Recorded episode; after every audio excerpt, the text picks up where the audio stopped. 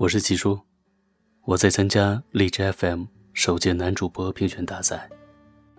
以下是我的参赛作品《赤木雨森》，你陪梦想绰绰有余。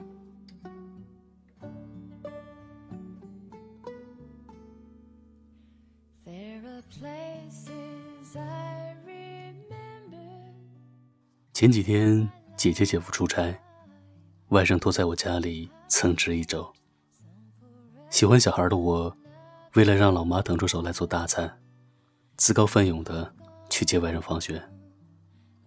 到了学校，发现来早了，在教室门口边等边偷听他们的上课内容。突然听到老师问他们一个问题：“你们的梦想是什么？”小孩们都争着抢着举手回答问题，有说要当宇航员的，有说要当医生的，有说要当老师的。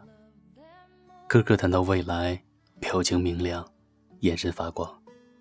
这一幕似曾相识，好像很久以前，我也是这样的。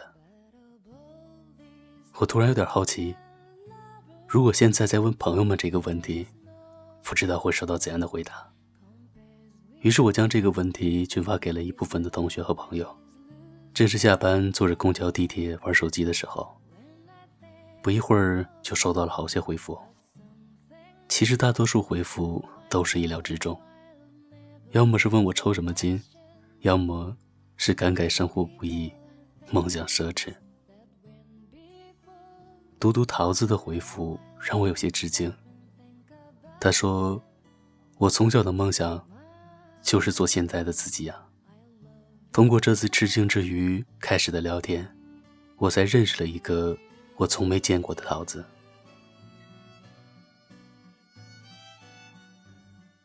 桃子出生在大西北腾格里沙漠边缘的一个小小冰棍县里，九百六十万平方公里的华夏大地，他的家乡连地图上的一个点都沾不上。小学的时候，他的老师。曾经也这样问过他们，他没怎么犹豫，说自己以后要做一个很厉害的翻译官。在那样一个小小的县城的小学里，没有外教，没有口语训练，没有语言环境，老师讲课全靠背语法，学生回答问题靠的是猜蒙辩。翻译官这样的职业，听起来比宇航员更加的不靠谱。这个英语高考从来不考听力的地方，有位十一岁的小姑娘说要当翻译官，好像是一个天大的笑话。桃子的小学是单位附属小学，很快的，她想当翻译官的宣言传遍了整个单位。她妈妈回家以后很生气的质问她：“你知不知道翻译官是做什么的？”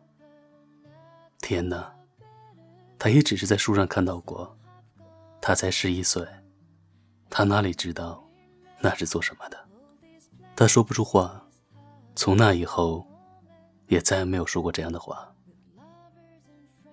这件事情就像是一个小小的插曲，再也没有被他提起过，却也从来没有忘记过。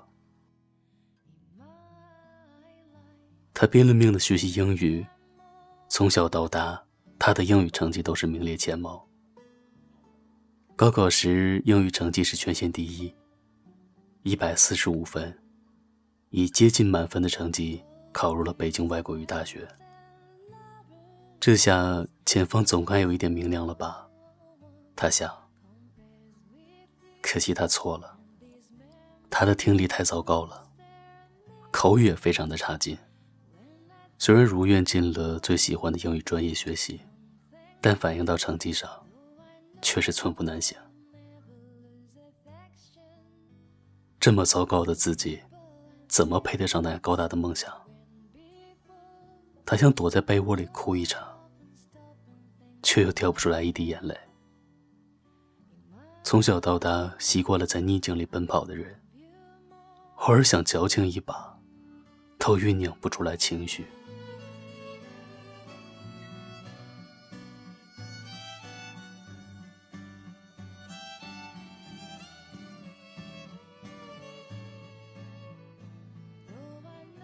只好继续拼命学习，浑浑噩噩的推着日子下山。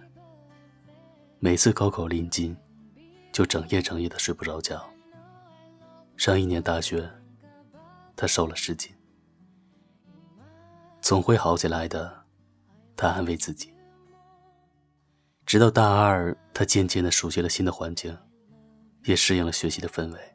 从有勇气开口讲英语，到熟练的掌握英语口语，也不过两年的时间。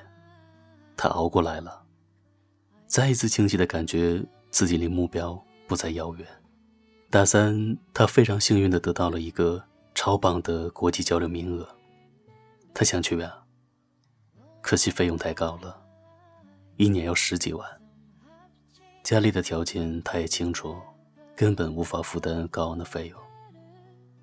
他不敢向家里要，可是机不可失，时不再来。钱以后可以再赚，机会错过了，就是错过了。一咬牙，他去贷了助学贷款，而这笔贷款直到去年才还清。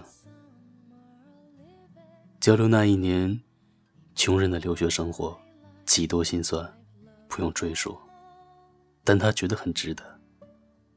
一年后回来面临工作，他的口语已经透过留学锻炼，变得非常的流利，英语基础也非常的不错。他鼓足勇气报了外交部的公务员，很幸运的通过了考试。如今在外交部负责外交工作，如愿以偿的坐上了翻译官。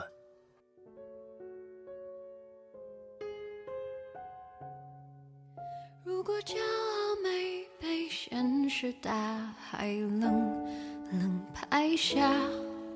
又怎会懂得要多努力才走得到远方？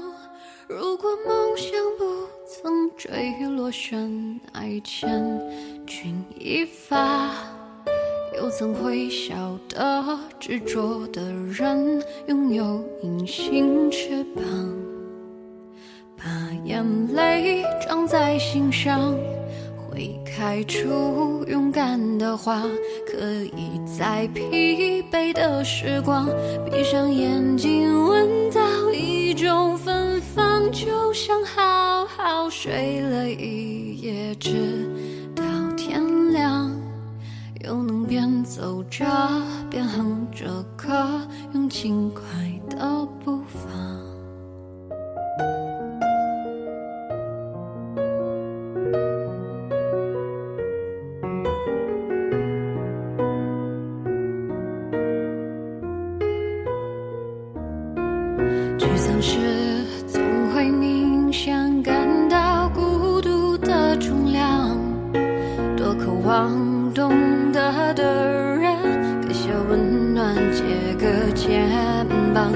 小心一路上我们的默契那么长，穿过风又绕个弯，心还连着，像往常一样最初的梦。想紧握在手上，最想。